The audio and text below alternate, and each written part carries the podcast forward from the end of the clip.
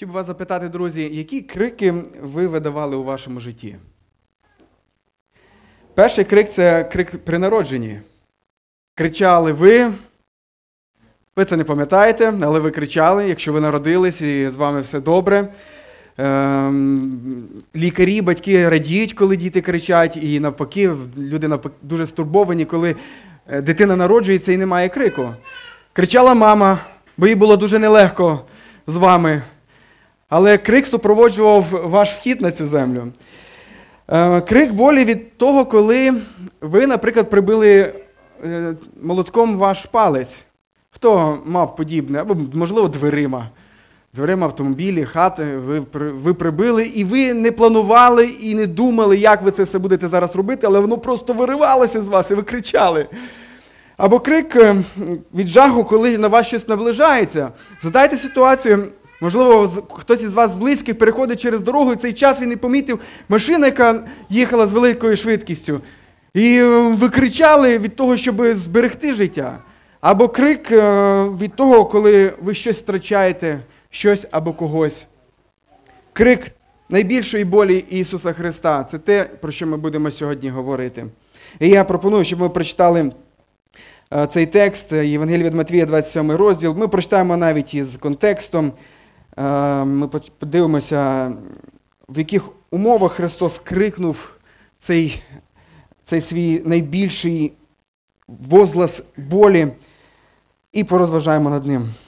45 го вірша, 27 розділ Матвія. А від години 6, а й аж до години 9, хочеться зразу сказати ремарку, в той час в Палестині не так вимірювався час е, від 6 до 9, це по, нашої, по нашому це е, від е, 9 до 12 години. Тобто зранку до обіду темрява сталася на цілій землі. А коло години 9, тобто це весь цей час Ісус Христос висить прибитий на хресті. Його розіп'яли приблизно о 9 ранку. Він висить уже довгий час. І приходить фінал Його життю на цій землі. І сказано, коло години 9 скрикнув Ісус гучним голосом, кажучи: Елі, Елі, лама савахтані. Цебто, Боже мій, Боже мій, нащо ти мене покинув? Дехто з тих, що стояли там, це почули і казали, що він кличе Іллю. Один із них зараз побіг і взяв губку та остом її наповнивши, стромивши на тростину і давав йому пити. Інші чекали, казали, чекайно, побачимо, чи прийде Ілля визволяти його. І знову Ісус голосом гучним і скрикнув, і духа віддав. Звертаю вашу увагу, друзі, і запропоную, щоб ми зосередились на 46-му вірші, який говорить крик Ісуса Христа, який був криком найбільшої його болі. Ми проповідуємо цей рік, е, кожна перша неділя місяця, вона присвячена тому, щоб говорити про слова, які Христос говорив саме на Христі. У нас вже було третя, три, проповіді. Взагалі євангелисти записали сім його, його криків або його фраз, які він сказав. І ми зараз на екваторі ми розважаємо над, четверто, над, над четвертою е, криком, який він видав з Христа. Ми давайте подивимося, що це означало. Чому Христос кричав так? І що це означає для нас, оскільки Христос помирав за нас? Задайте, друзі, коли ви почували себе покинутими або залишеними? Коли вас не розуміли, можливо, оточуючі? Можливо, вас кинула дівчина або полишив чоловік, і ви залишились самі. І в цей момент ви відчули ось цю полишеність. Можливо, ви мали справу і вас кинули партнери. Або, можливо, ви перестали бути інтересними для людей, які, яким ви були інтересні, коли ви щось мали. Можливо, ви були молода дівчина, і ваша врода вона подобалась хлопцям, вони, вони радо б цим скористалися, вони хотіли з вами бути. Або, можливо, ви були багатими, і коли ви втрачаєте це, ви неодмінно помітите, що круг людей, яким ви цікаві, він дуже сильно звузиться. І дуже часто в такі моменти люди відчувають себе залишеними і покинутими. Можливо, хтось помирає у вас рідних. Служителі часто можуть відчувати себе полишеними людьми. Їм може здаватися, що нікому це не потрібно, тільки я це маю робити. Е, Я хочу сказати, що служителі, не дивлячись на те, що вони служать багатьом людям, дуже часто служителі церкви вони можуть бути досить всередині себе самотніми і відчувати нікому непотрібність. Сам апостол Павло, згадайте, він говорив такі слова: при першій моїй обороні жаден не був при мені, але всі покинули мене. Ісус відчував себе залишеним. І не тільки від друзів, які, е, коли Ісуса схопили, згадайте, всі розбіглися. Нікого не оказалося, тільки таємно спостерігали, і коли їх щось питали про Ісуса, що Він нібито має якесь відношення до них, то та ні. Не було тих людей, яким він робив багато добра, яких він зціляв, яких він воскрешав. Не було біля нього в момент його, його страти. Не було біля Ісуса того натовпу зівак, які любили дивитися, що ж Ісус такого ще зробить, або що ми можемо отримати від нас. Не було таких людей біля нього. Не було тих, хто би йому допомагав. Він переживав найбільше залишеність, яку він переживав, це залишеність самим Богом. Ісус, як жертва, яка несла на собі гріх, був вимушений пережити тимчасову ось цю залишеність, відчудження від Отця. Взагалі, відчудження від Бога це саме страшне, що, друзі, ми, людина, люба істота може переживати на цій землі. А коли її переживав той, хто ніколи не мав ось цієї відчудженості, який постійно перебував у спілкуванні з своїм небесним батьком, коли він це пережив, це не можна описати словами, що відбулося, що це означало для нього. Знаєте, чим особливе е, є, особливим страшним є пекло для людей? Це те, що Бог навіки залишить в тому місці людей. І в них не буде можливості виправити ситуацію. Не фізична біль, не біль е, душевна, але біль ось ця полишеності Бога це є саме страшне, що чекає тих людей, які не приймуть Ісуса Христа, які не увірують в нього. Так говорить нам Біблія. Ісус Христос частково це пережив, коли був на Христі. Він пережив залишеність своїм батьком. Взагалі, та таємниця, яка захована в цьому 46-му вірші, вона настільки глибока. Я думаю, що буду готуватися до до проповіді, я розберуся з усіма тонкощами е, богослів'я, яке заховано в цьому тексті, яким чином Бог міг залишити Бога. Ми віримо в трійцю, ми віримо в триєдиного Бога, що Ісус Христос, коли прийшов на цю землю, це був не просто людина, це не просто ангел прийшов, який втілився і прийняв тіло людини. Це був Бог, який втілився. І це ці. Ця особа, яка ходила 33 роки по цій землі, це була боголюдина. Яким чином вона була залишена Богом Небесним? Дехто вважає, що в той момент е, людська людська е, природа вона залишилася на самоті, а божественна природа вона відійшла від Ісуса. Але нічого подібного ми в Біблії не можемо прочитати. Велика таємниця. Бог відвернувся від другого лиця божества, і той залишався одіночестві. Коли Лютер роздумував над цими словами, він сказав, він закрився в е, кімнаті, довго розважав, як зрозуміти цю таємницю. Він сказав: Бог залишив Бога. Тому ніяка людина не встане до кінця це зрозуміти.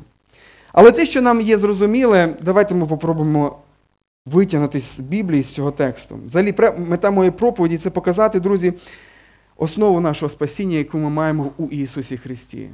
Також я би хотів би, щоб ви побачили, як потрібно діяти, коли вам є дуже-дуже важко. І третє, до чого би я хотів вас заохотити, друзі, це показати, який жахливий гріх, аби нам не хотілося загравати з ним. Отже, давайте ми подивимося на перше, це ми подивимося на суть страждання покинутого Ісуса Христа.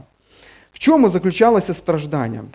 Історія, над якою ми розважаємо, вона відбувалася останні, як ми вже сказали, хвилини життя Ісуса Христа на цій землі перед Його смертю. Над ним перед цим знущались, його били, ем, тіло його було роздерте, руки прибиті до Христа, ноги також. Він мучився від того, що кожного разу, коли він мав зробити подих, він мусив опиратися на ці цвяхи, на які він був прибитий, аби піднятися, аби звільнити легені, в які він би міг набрати повітря. І кожний подих йому давався з великим трудом. І таким чином він висить уже три години на хресті. І відбувається щось особливе перед цим. Темрява сходить на землю, і темрява як говорять оці церкви, вони кажуть, що в язичницьких літописах сказано, що ця темрява була не просто десь локальна там на місці, а вона була повсемісно на всій землі. Тому що людина вбивала Бога в цей момент. Бог не міг просто равнодушно дивитися на це. І це одне із чуд, яке відбулося, коли Христос висів на Христі. Темрява три години була над землею. Слова з Христа на Христі, на які ми звертаємо увагу, до речі, є єдиними словами, які записав Матвій. Інші шість фраз були записані іншими євангелистами. Матвій сказав, зафіксував тільки ось цю фразу. Ісус Христос її говорить, ймовірніше, на арамейській мові, чому і Марк, і Матвій він цитує, от якщо ви звернули увагу, коли ми читали цей текст, він цитує е, ось арамейською мовою цю фразу, яку проголошував Ісус Христос. Очевидно, що в цей момент, коли Христос вже провисів стільки на Христі, його мова була нерозбірливою, плутаною через страждання, які він переносить. І тому дехто в натовпі вирішив, що Ісус кличе Ілью. Різні повір'я ходили в той час в юдейському народі. Е, оскільки Ілля, пам'ятаєте цього пророка старозавітнього, який був піднесений, він не побачив смерті, як пише нам Біблія. І юдейське передання воно говорило, що точно так же він має повернутися. І повернутися для того, щоб перемогти сатану. І ось цей момент Ісус Христос Він кричить Елої, Елої. Це дуже схоже на слова Ілі, Ілі, або що дуже схоже на е, те, що Він нібито кличе Ілью. Взагалі слова, які сказав Ісус Христос, вони були пророчими словами. Пам'ятаєте, в якому псалмі Давид сказав їх? 21 псалом. Це один із таких е, старозавітніх текстів, який наповнений Євангелієм. Старий завіт, який показує Євангеліє, суть е, того, що відбудеться на цій землі. Саме ключове, Псалом 21, можете це собі зазначити вдома, рекомендую його прочитати. Ісус Христос, знаходячись у цій самій темній ділянці свого шляху, Він цитує Писання, Він цитує Слово Боже. В цьому є, до речі, друзі, для нас урок, коли нам дуже важко. От згадайте, коли дуже важко, або згадайте, згадайте своє життя, коли вам боляче. Які слова вириваються з вас? Як правило, ці слова ви не встигаєте обдумовувати, вони вириваються, тому що вони заселилися там. Ви якимось чином от їх закарбували в своєму серці. Коли вам боляче, що ви кричите? Ісус Христос, коли йому було дуже боляче, Він кричав словами Писання. Друзі, в цьому є величезний приклад для нас. Аби із наших уст не виходили якісь пусті слова, аби не виходила якась якісь слова, які не мають ніякого змісту, або які, можливо, ще більше того, не подобаються Господу. Наповнюйте своє серце Словом Господнім. І тоді в ваших самих важких обставинах ви будете подібні до Ісуса Христа. Ці слова, які Ісус Христос сказав, це були найгіркіші слова із усіх, які були сказані людьми на цій землі. Це безодня, над якою ви можете уявити собі, ви нахилилися і ви дивитеся, пробуєте подивитися дно, ви напрягаєте ваш зір, але ви не бачите дна. Такими є ці слова. Вони є дуже тяжкими для Ісуса Христа. Все через те, що муки Ісуса Христа вони були важкими, а гріх, через який Він був на Христі, Він був іще важчим. І любов, завдяки він терпів, завдяки якій він терпів ці страждання, була неосяжною великою. Друзі, подумайте, яку біль готові терпіти ви. От я знаю, що є люди, які дуже бояться стоматологів. Є тут такі присутні, які ну, до кінця будуть відкладати, оправдовувати, пити, не знаю, що там п'ють, сало прикладати, я чув, що таке роблять, аби не сходити до до стоматолога. Бояться. Е, я скажу, що я не, не боюся стоматологів. Ем, я не, не боюся фізичної болі, навіть коли я займався мотокросом, то я знав, що це чревато, кожна гонка, кожне тримання чревато тим, що в мене може бути травма, яка буде е, супроводжуватися операцією, скільки в мене їх було не одна, а кілька із-за цього мого захоплення. Але є боль, яку мені важко терпіти, яку я би не хотів терпіти. Подумайте, друзі, про біль, яку ви не готові терпіти, яку ви неспроможні були би терпіти. Так знайте, що Ісус Христос був готовий терпіти біль фізично. Він був готовий терпіти втрату крові, спрагу, насмішку, одинокість по відношенню до людей. Але коли прийшов момент розриву його з Богом, Він сказав ці слова: Боже мій, Боже мій, для чого ти залишив мене? Він не сказав, чому Петро залишив мене, чому Юда видав мене. Ісус не сказав це.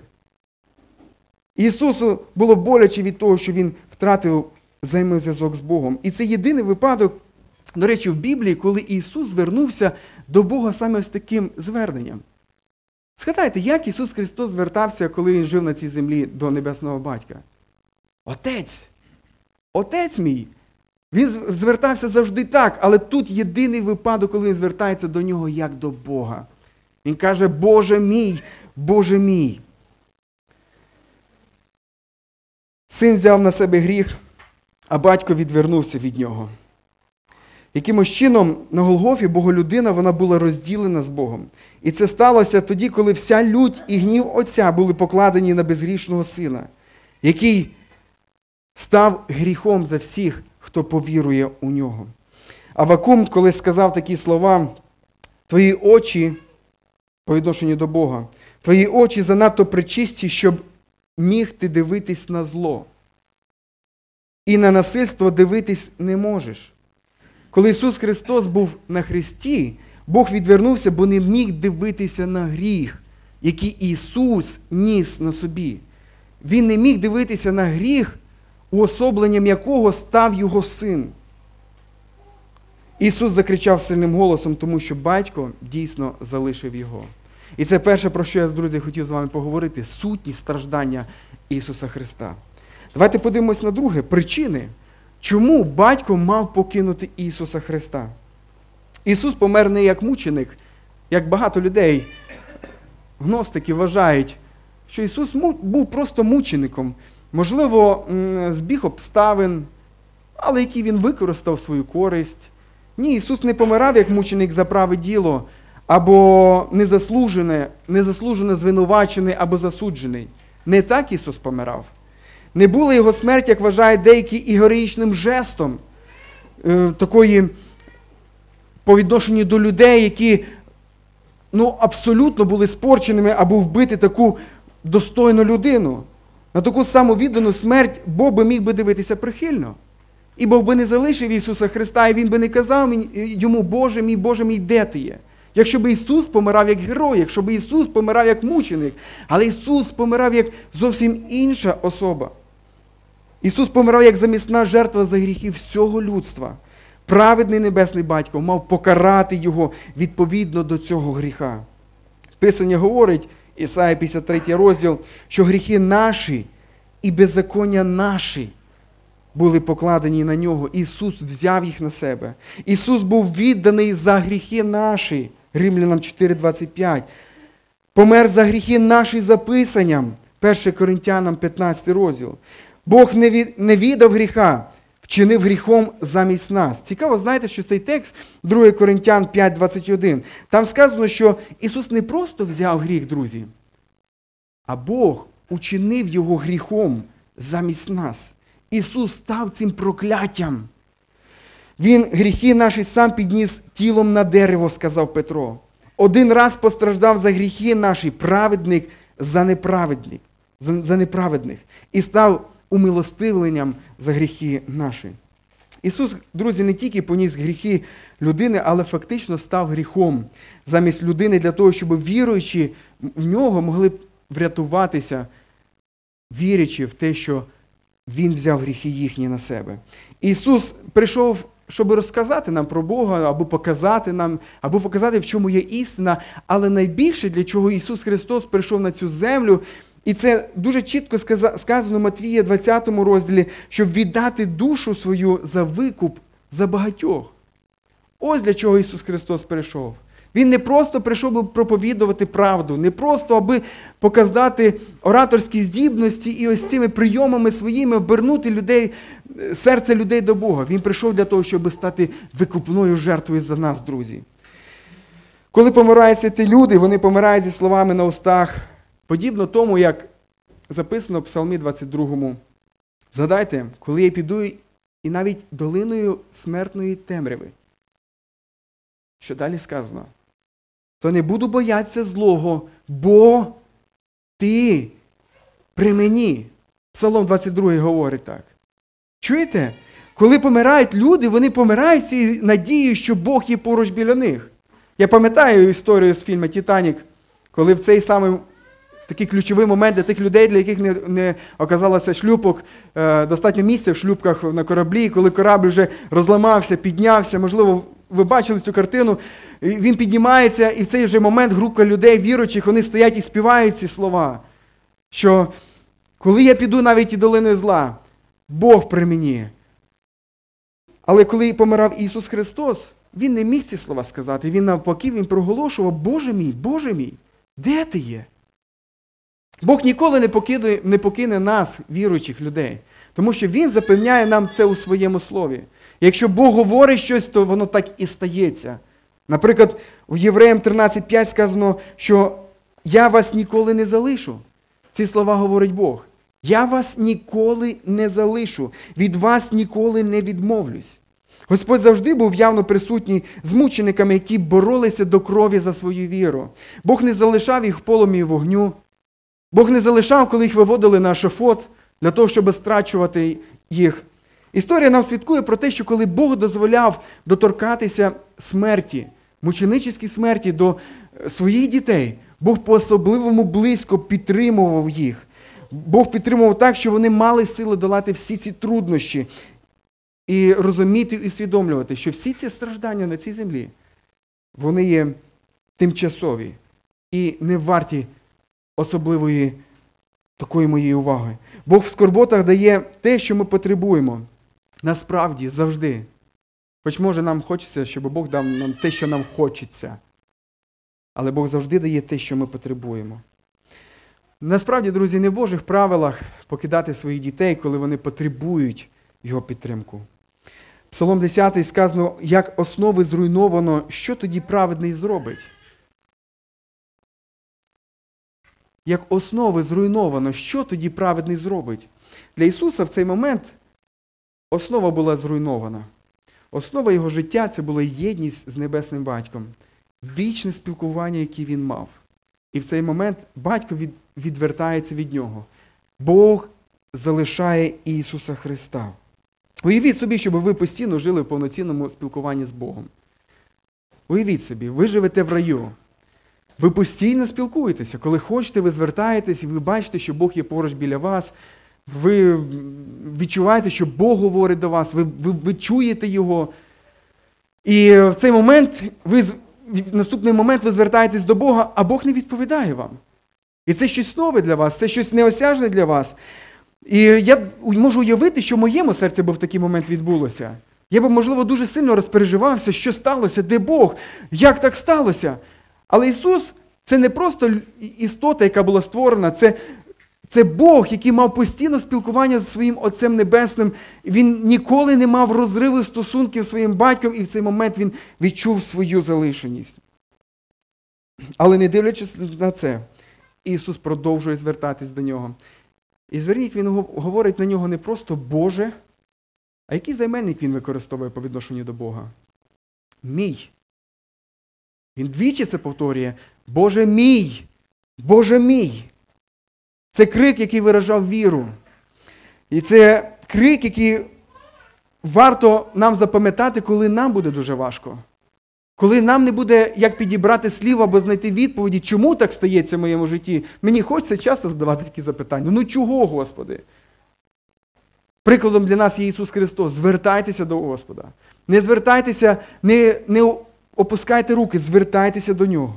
Коли батько залишив Христа, їх поділ був не поділ за природою, за сутністю, але це був поділ залишеності. Це так, як ем, Христос в ніякому сенсі, ніякій мірі не переставав бути Богом, про що ми говорили. Він залишався бути е, другим лицем трійці.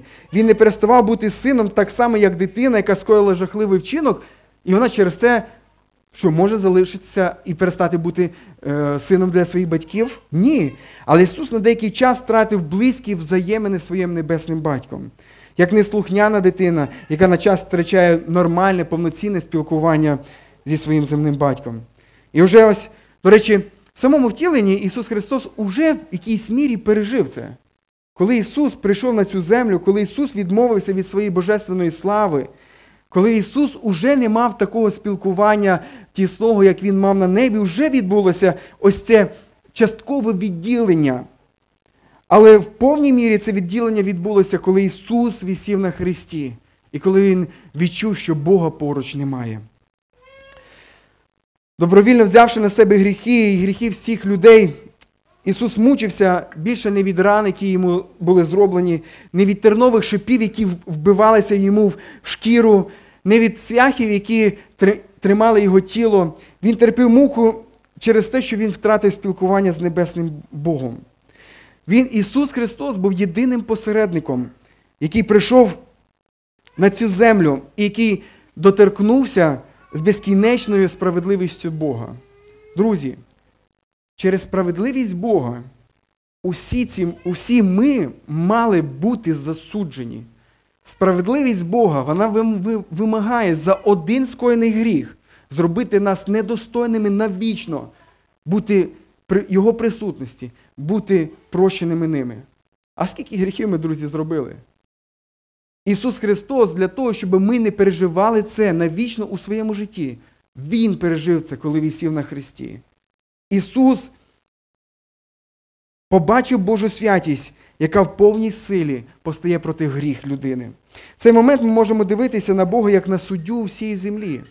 Так, ми ми дуже звикли, і нам легко і комфортно читати, от, наприклад, Івана 10 розділ, там, де Бог говорить, що Він є батько, там, де Бог говорить, е, виражає себе в таких іпостаціях, коли ну, нам хочеться його прийняти, коли він милостивий, добрий. Але в цьому тексті Бог Він відкривається для Ісуса і для нас, друзі, як суддя. Як суддя, який є справедливий, як суддя, який не махає рукою, як суддя, якого не можна підкупити, як суддя чесний. А Ісус Христос, Він був жертва, жертва за наш гріх. Чи може дивитись великий суддя з посмішкою на той, на тих, е, хто зайняв місце грішних людей?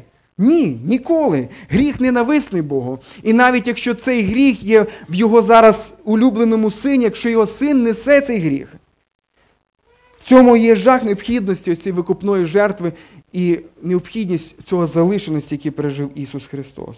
Ісус кричить, Боже мій, Боже мій, для чого ти залишив мене? І цими словами Ісус не перестав битися. Знаєте, ті люди, які перестають битися, вони перестають бороти, вони перестають щось кричати, щось е, шукати, знаходити.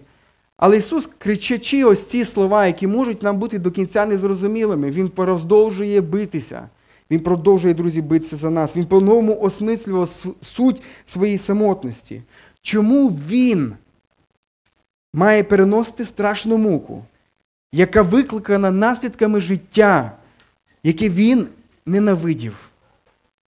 Я ще раз повторю, друзі, чому Ісус має переносити страшну муку, яка викликана наслідками життя, яке йому було ненависне?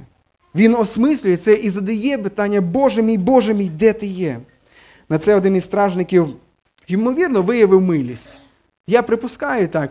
Він дивився, чуючи, що Ісус Христос кричить з Христа, Він виявляє милість, береже, бере оцт. Оцт це не буквальний той столовий, е, як його назвати, е, не напій, а от приправа, якщо так можна сказати. На той час оцт це було таке розбавлене слабе вино, яке давали для людей для того, щоб полегшити їхні страждання. Але, можливо, цей глоток оцту, який він дав в намоченій губці в роті Ісусу Христу навпаки, тільки продовжив мучення Ісуса Христа. Я не знаю. А інші люди подивилися на те, що Ісус Христос кричить і говорить в агоні. Вони казали, слухайте, та давайте подивимося. А чи прийде Ілля спасти його? Вони насміхалися з нього, не дивлячись на те, що Ісус Христос прийшов, щоб зараз спасати їх грішників. І останнє, давайте ми подивимося на результат страждань покинутості Ісуса Христа. Ми подивилися зміст, ми подивилися причину, чому Ісус Христос мав пережити, і давайте подивимося на результат. Насамперед, друзі, результат є в тому, що Ісус зайняв твоє місце. Тобі не треба бути тепер в аду, бо Ісус зайняв твоє місце. Тобі не потрібно нести покарання за гріхи, тому що їх поніс за тебе у своїй любові Ісус Христос. Він поніс їх так, як нібито сам він, як нібито він сам їх робив. Хоча насправді він жодного гріха не зробив. Він добровольно страждав за свої, за чужі гріхи. Е, наші гріхи були покладені на Його плечі. Тож немає осуду тим, хто в Ісусі Христі, говорить апостол Павло в 8 розділі. Немає осуду. Другий результат страждань від е, е, покинутості Ісуса Христа це відновлені стосунки. Згадайте Адама. Бог сказав Адаму і Єві, коли створив їх, посадив їх ідеальні умови в Едемському саду. Він сказав, що насолоджуйтесь, але є одне але. З одного дерева не їжте. Тому що в той день, коли ви з'їсте, що з вами станеться? Ви помрете. А тепер пригадайте, чи померли вони в той же день? Фізично ні. Вони не були, Бог їх не знищив в той момент. Але вони померли так, вони відчули те, в якійсь мірі, що Ісус Христос відчував на Христі. Вони в той момент відчули духовну смерть. А духовна смерть це вічна полишеність небесним батьком. Для того, щоб викупити гріхи, які були закладені нашими прабатьками. Ісус Христос пережив те ж саме. Він пережив покинутись небесним батьком для того, щоб нас, усіх, які повірять у Його жертву, повернути до небесного батька. Ісус Христос своєю жертвою Він зруйнував цей розрив. Святий зайняв місце грішних, аби грішні стали сьогодні святими. І третій результат страждань покинутості Ісуса Христа. Ісус став нашим вождем. В Біблії є такий титул у Ісуса. Матвія, 2 розділ, 6 вірш, сказано, що в Вифлеємі е, землі Юдина не менше е, нічим між осадами Юдинами, бо з тебе з'явиться вождь. Пам'ятаєте ці слова? В якому смислі Ісус Христос є вождь? В якому Ісус Христос є той, за тим, за яким ми можемо йти? А в тим, що ем, в стражданнях своїх він показав приклад, що які би страждання, друзі, ми не переживали. Не буде такого страждання, такого великого страждання, яке би не переживав Ісус Христос. Бог дійсно полишив Ісуса Христа, Ісус пройшов свій шлях до кінця. Уявіть собі, щоб Бог не полишав Ісуса. Щоб Бог не полишав Ісуса. Це значить, що до всього, що Ісус не проходив через усе те, через що, що проходять люди ем, хтось із нас, переживаючи якісь великі труднощі, він би сказав, Боже мій, та ти хоч знаєш, що це означає? Та ти хоч би ти би хоч попробував пережити щось подібне. І знаєте, якщо б Ісус не переживав залишеність, якщо б Ісус не переживав ці великі муки, які Він переживав у цей, цей момент, висячи на Христі, коли кричав ці слова, Він би міг сказати, да, я не знаю. Але завдяки тому, що Ісус Христос пережив саме дно страждань, він сьогодні може допомогти тим, які також страждають. В листі до євреїв сказано, бо ми маємо не такого пересвященника, що не міг би співчувати слабостям нашим, але випробуваного в усьому, подібно до нас, окрім гріха. І тому Він може допомогти тим, які потребують Його допомогу. Тому ми радіємо, друзі, коли нам важко, що у нас є вождь, який пройшов попереду нас. І як би нам важко не було, Бог залишається вірний своїм обітницям, що Він ніколи нас не залишить. Бо цю залишеність вже пережив Ісус Христос на Христі. На заключення три поради, друзі. Бог опора нашого спасіння. Ті з нас, хто вірить в Ісуса Христа, вірте всім серцем, що ви спасетеся тільки ним. Давайте обіпрямося на цю звістку, яку нам говорить Євангелія і довіримо все наше життя Ісусу Христу, бо Він опора нашого спасіння. Що стосується мого гріха, коли Він буде мені, моєму серцю кричати, що недостойний, коли Він буде мені говорити щось подібне, що сьогодні переживала, переживали люди, які свідкували е, про своє навернення, коли люди свідкували про те, що їм здавалося, що немає прощення. Коли гріх, коли сатана буде подібне щось говорити, скажи, що на Христі Ісус Христос сказав те, що гарантує мені, що любий гріх, Його благодать, Його жертва, вона може покрити. Він кричав, Боже мій, Боже мій. Він був залишений для того, щоб покрити Кожен мій гріх. І я сьогодні можу бути захований за Ісусом Христом, як за монолітною стіною, як як у великій скалі є ущілини, і коли падають якісь камені зверху, я можу забігти цю ущілину і сховатися. Ісус є моя скала, Він моя опора, і я можу на нього покластися. Друзі, покладайтеся у вашому житті, входженні на Ісуса. Він наша опора. Друга порада, друзі. Як діяти, коли буде здаватися, що Бога немає поруч? Якщо тобі буде здаватися щось подібне, то давайте поступати в такій ситуації точно так, як поступав Ісус. Якщо вам буде здаватися, що Бог покинув вас, не закривайте Біблію. Навпаки, відкривайте її, читайте її, відзнайдіть її, читайте її більше, ніж до цього ви робили. Якщо вам буде здаватися, що Бог вас не чує, ви не будете відчувати емоційну таку можливу близькість Бога. Моліться до нього, не не прекращайте це робити, як робив це Ісус Христос. Моліться до нього ревніше, більше. Якщо ви думаєте, що Бог залишив вас, не припиняйте вірити в нього. Вірте в нього, кричіть до нього, як Ісус Христос кричав, Боже мій, Боже мій. Якщо у вас був до цього часу один якор, який ви закинули, і ви бачите, що він не тримає вашу віру, закиньте другий якор, читайте Слово Боже, укріпляйте свою віру. Якщо ви не можете назвати в цей момент Бога Отцем, дивлячись на те, що відбувається в вашому житті, назвіть його Богом, але назвіть його своїм Богом, як це робив Ісус Христос. Нехай ніщо, друзі, не спинить, не, не, не відштовхне вас від віри в Ісуса Христа. Тримайтеся Його в житті і у смерті. І третя, друзі, порада, яку би я хотів би вам залишити, це ненавидьте гріх. Ненавидьте гріх. Зненавидьте гріх, який приніс стільки страждань нашому Господу Ісусу Христу. Хай буде проклятий Він, через який Ісус Христос висів на Христі. Якщо вам ви сьогодні можете проаналізувати, що ви можете сміятися над гріхом тоді, коли друзі вам розказують якийсь глупий жарт про сім'ю, про секс. Дуже часто жарти вони поплутані над цим. Або про те, що, або ще якісь такі жарти, які насправді висміють той порядок, який Бог утворив. Якщо вам до цього часу було смішно, проаналізуйте, чи Богові це угодно.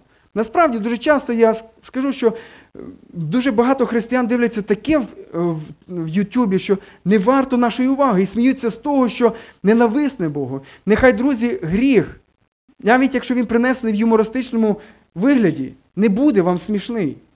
Уявіть собі, що ви полюбили ніж, яким був битий ваш кращий друг.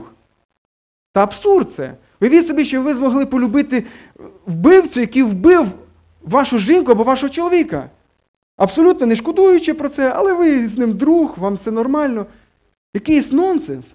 Ось що відбувається, коли ми любимо, продовжуємо любити, сміятися, насолоджуватися гріхом і в той же час усвідомлюємо, що Ісус Христос зробив для нас на Христі. Друзі, гріх бив Христа. Чи станете ви другом вбивці?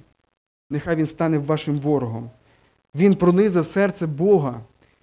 Чи будете ви його любити? Залиште його. І в мене є в кінці проповіді до вас заохочення, друзі. Якщо ви сьогодні відчули після свідчень, ви відчули, що Дух Святий Він торкається вашого серця, і ви хочете покаятися, ви хочете залишити гріх. Може, ви ніколи не молились молитвою покаяння, а можливо, ви похожі до тих людей, які були тут і свідкували сьогодні, про те, що вони жили з Господом, але відійшли, і ви бачите, що вам є в чому каятися перед Господом. Давайте зараз в цій молитві, якій ми будемо молитися, ви не будете мовчати, але будете звертатися до Господа. Ви будете просити в нього прощення. І будете всім своїм серцем уповати на того, хто зробив все для того, щоб ви не були в аду і не пережили вічне полишеність Богом. Я захочу вас до молитви зараз, друзі. Моліться. Я молюся в голос, а ви моліться в тиші вашого серця. Дорогий наш Господь, великий подвиг Ти зробив для нас на Христі коли ми розуміємо і занурюємося в Слово Твоє, яке привідкриває нам суть Твоїх страждань, коли ми розуміємо, що ці слова, які були сказані, це не просто їх треба було сказати, але ці слова були болю Твого серця. І насправді ти пережив те, що ніколи не переживав в своєму житті, заради того, щоб ми ніколи не переживали пекло в своєму житті. Господи, ми хочемо прославити Тебе. Бо ти Бог, який достойний всього поклоніння, ти Бог, який достойний нашої слави. Ти Бог, який достойний розкаяного серця, ти Бог, який достойний того, аби ми зненавиділи гріх, своє старе життя безбожне з покладанням на свої сили і поклались повністю на тебе. Ісусе, я прошу тебе, благослови нас дійсно з новою такою завзятістю уходити від гріха, ненавидіти його, шукати звільнення від нього, не шукати виправдання благодатному Богу, який прощає і так. Але розуміти, яку ціну ти, Господи, заплатив для того, щоб ми могли мати це прощення, і аби ми подобающе відносилися сьогодні до гріха. Господи, благослови нас у цьому. Розуміти, що ти пережив там на Христі. Розуміти, що це наше місце. Що ми вічно мали бути в такому стані перед Тобою. Але Ти спас нас сьогодні. Господи, ми сьогодні хочемо опертися дійсно на цю істину, яку проголошує нам Твоє Євангеліє, і сказати, що Ти наше спасіння, Ти наша опора, і ніщо не зруйнує нас. Коли будуть дуже важкі обставини, або, можливо, хтось зараз переживає важкі обставини, я прошу Тебе, Господи, щоб Ти дав цієї надії держатися Тебе, та як Ти, Ісус, держався в самі складні моменти свого життя за свого небесного батька. Благослови нас у цьому, Господи. Господи, якщо хтось страждає тим, що він не може полишити гріх, Господи, дай сили. Нехай звістка Євангелія, вона окрилить нас, боротися ревніше з гріхом. Якщо комусь із нас хотілося грати двойним життям, нехай сьогодні нам не захочеться цього, і нехай ми по-новому повернемось до Тебе, аби жити не двойним життям, але життям повним, повною відданістю Тобі. Господи, благослови нас у цьому. Я прошу Тебе. В ім'я Ісуса Христа. Амінь.